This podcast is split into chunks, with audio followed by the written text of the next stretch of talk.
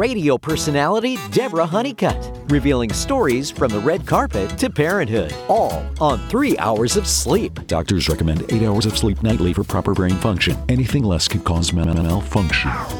And now, here's your host, Deborah Honeycutt.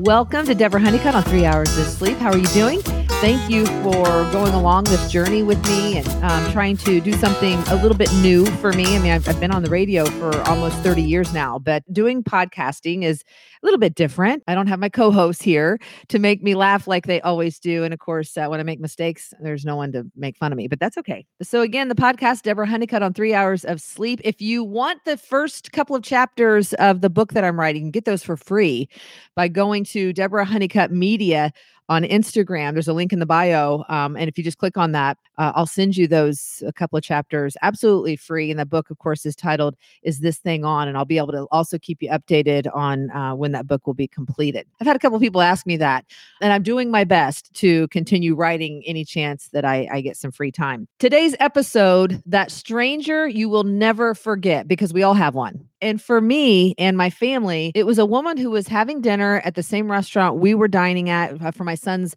12th or 13th birthday. This is the son that I was talking about in episode 1 who who moved to college a year and a half ago and it was kind of a hot mess moment for me. Everybody's doing fine now by the way.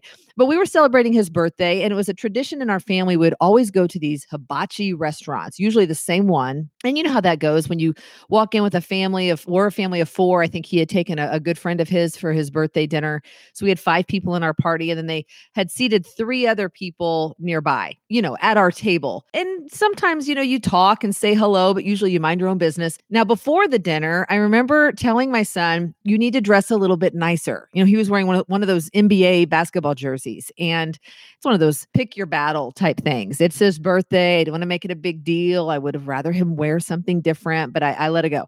So we're sitting there, and this nice lady is one of the other three people sitting at our table just around the corner and looks like a lovely lady. She reminded me a lot of my grandmother, my grandma Evie, that I talk about quite a bit.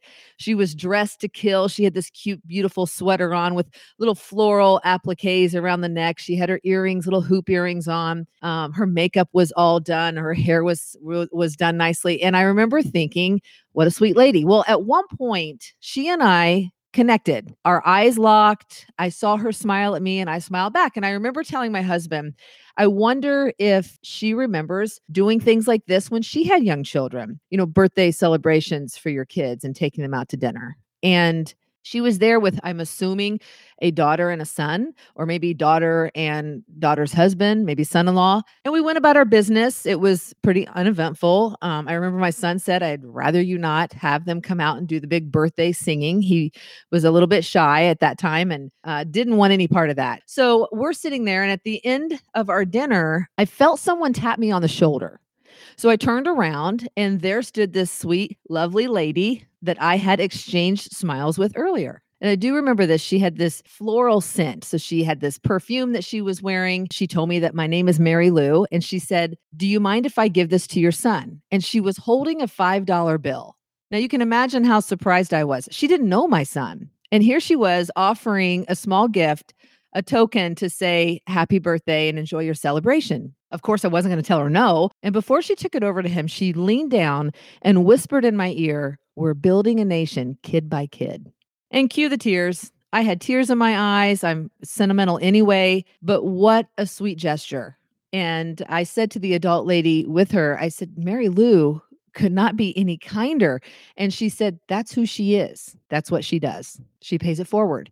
And it was a great lesson for my family. And again, my son is going to turn 20 this summer. We still talk about Mary Lou and I asked if Mary Lou would mind taking a picture with my oldest son. She was happy to do so. And I still have that photo on my phone. I've never had an experience like it. I just thought it was the kindest thing, completely unnecessary, but yet she felt called to do it. And we talked all the way home about how that's what life is all about doing for other people. And of course, uh, being on the radio, I, I shared Mary Lou's picture with my son, posing together. Of course, him wearing his NBA birthday jersey and Mary Lou looking like she's ready to go out to a, a cabaret. And it was such a sweet moment that I wanted everyone else to know about it. And the comments that we received back were touching as well. Listen to some of these. Uh, what a nice lady. How sweet. Thank you so much, Mary Lou. We need good kids to keep this nation going strong. What a nice and observant lady Mary Lou must be. What a blessing. What an awesome person she must be. Wow, just wow. How sweet. Anyways, I I love the fact that Mary Lou did that and I have never forgotten her. Believe it or not, I have tried finding her just to uh, follow up with her and say, I wish you knew what an impact that had. And I have not been able to locate her. Of course, all I know is her name is Mary Lou and have I have her picture and I tried, you know, doing some research that way and and uh, that was to no avail. We have never forgotten Mary Lou. Something about her touched my heart. Same goes with a gentleman by the name of Mike. And Mike was the bellman in Chicago when we took a family trip there for a fall break. This was several years back. Our kids were little you know, I now have a sophomore in college and a sophomore in high school. Mike the Bellman was just very animated and he paid very close attention to the families that checked in as guests at the hotel. And uh, for whatever reason, what he would say to us as we walked through the hotel, if we were coming back from dinner or maybe we'd been out shopping, he was always smiling, always happy. And he always said, Well, here comes the Honeycutt family. And I don't know what it was about that, but my kids loved it and one of my sons thought he hung the moon. So once we checked out and we returned home months later, my son's class was assigned a Flat Stanley project. And you know Flat Stanley, that flat character that your child sends to a friend or a relative. And then that person photographs Flat Stanley visiting landmarks in their city, and then they send it back, you know, and the kids can all share with other students and, and display um, the adventures of their Flat Stanley. And some kids send it to grandma, uh, some kids send it to a person that they know with a cool job. Well, my son was so impressed with Mike the bellman that he asked if we could send Flat Stanley to him. And of course, as a mother, I'm thinking, what if he doesn't respond? You know, I'm sure Mike the bellman has millions of other things he'd rather be doing than a project for a family he knew for three days. I didn't know what to do. And it had been a couple of months. So I didn't even know if he still worked in that hotel. I didn't have a last name. So I contacted the hotel manager and he confirmed that yes, Mike the Bellman was still indeed an employee and that he would give him my message. But then I still didn't think I would hear back because, like I said, he's probably a busy guy. And I didn't know if he didn't have kids of his own, but may not have been interested. And then Mike the Bellman sent me an email and he said he would be happy to receive Flat Stanley from my son. And we sent it off. We got Flat Stanley back and he had quite the adventure when he was in Chicago.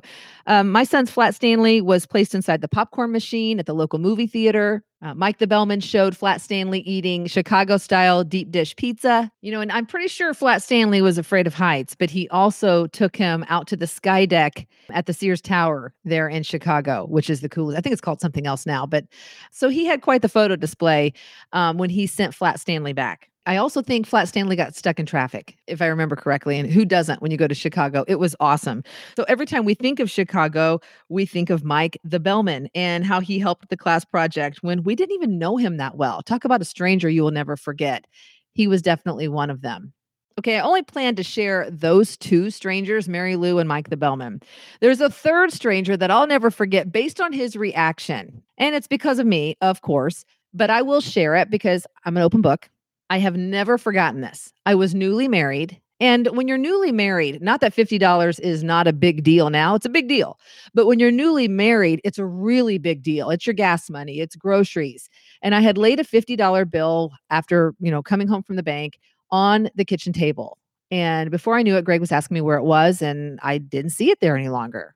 Well, we had a black lab at the time, and it turns out that Darby, our black lab, well, she ate it.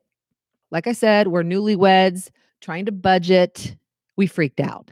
You know, we needed that $50. So I followed Darby around for a good day. I mean, I was frantic. And Greg said, "Well, what are you going to do when you see it a little bit later, if you know what I mean?" And I said, "I'm I'm going to get it." And of course, he was thinking, I am not touching it. Like, this is all you. This is your job. You take care of it. I called the bank. Believe it or not, the bank told me if I get the serial number intact, that they would replace it. I don't want to be the person at the bank in charge of that. No, thank you. But I, hey, it was 50 bucks to me and it was worth it. So I waited until Darby needed to, you know, do her business. And I'm out in the front yard. Of course, it wasn't in the back. It should have should have been in the back. It was in the front yard. And um, I waited for things to appear and there it was and lo and behold um, there's some green in there. And so i grabbed two two twigs. I remember this gosh so clearly. So this is like i don't know 21 years ago. I'm sitting at the end of my driveway right there where the curb is and i've got her um poop i mean for lack of a better word and my two twigs. And I'm just about to slice into it, almost like it's a steak, when I hear this rumble and I look up and it's my UPS driver. He had just pulled to a stop right in front of my home. I mean, I could not have timed this any better. And I remember his face. He looked at me with the widest eyes, and I know he had so many questions. I realized no words could really explain what exactly I was doing. I mean, it's not normal. I recognize that. And so I just simply mumbled something like, don't ask. And he didn't. In fact, he was so quick to drop off the package and then he jumped back on his truck. But the look on his face said it all. And I mean it when I say I don't remember seeing him twice after that. I'm sure he was like, look, wacko over on Discovery Drive, digs through poop, not going there any longer. More importantly, I did all that, embarrassing myself, but so laser focused on getting that $50 bill back that the serial number was not intact. So I did all that for nothing completely threw away my pride and I was still $50 in the hole. You know, I shouldn't be surprised, as I often say in, in text messages to my sisters, this is my life because something like this along these lines always happens. You know, and I quit fighting it a long time ago. I just embrace it and say, hey, it's who I am, and you got to laugh at it. That's it for today. Next week, I want you to join me because we're going to talk about that interview I did in New York City with Luke Bryan and what went terribly wrong. In fact, why bad luck seems to be the theme when it involves Luke Bryan and myself. Thanks for being here. Be sure to follow Deborah Honeycutt Media on Instagram. You can grab two free chapters of the book I'm writing, where I pull back the curtain in country radio for the past 25 years. The link to get those free chapters is in my bio there at Deborah Honeycutt Media on Instagram. Do something for someone else today, just like Mary Lou. Hope you have a great day.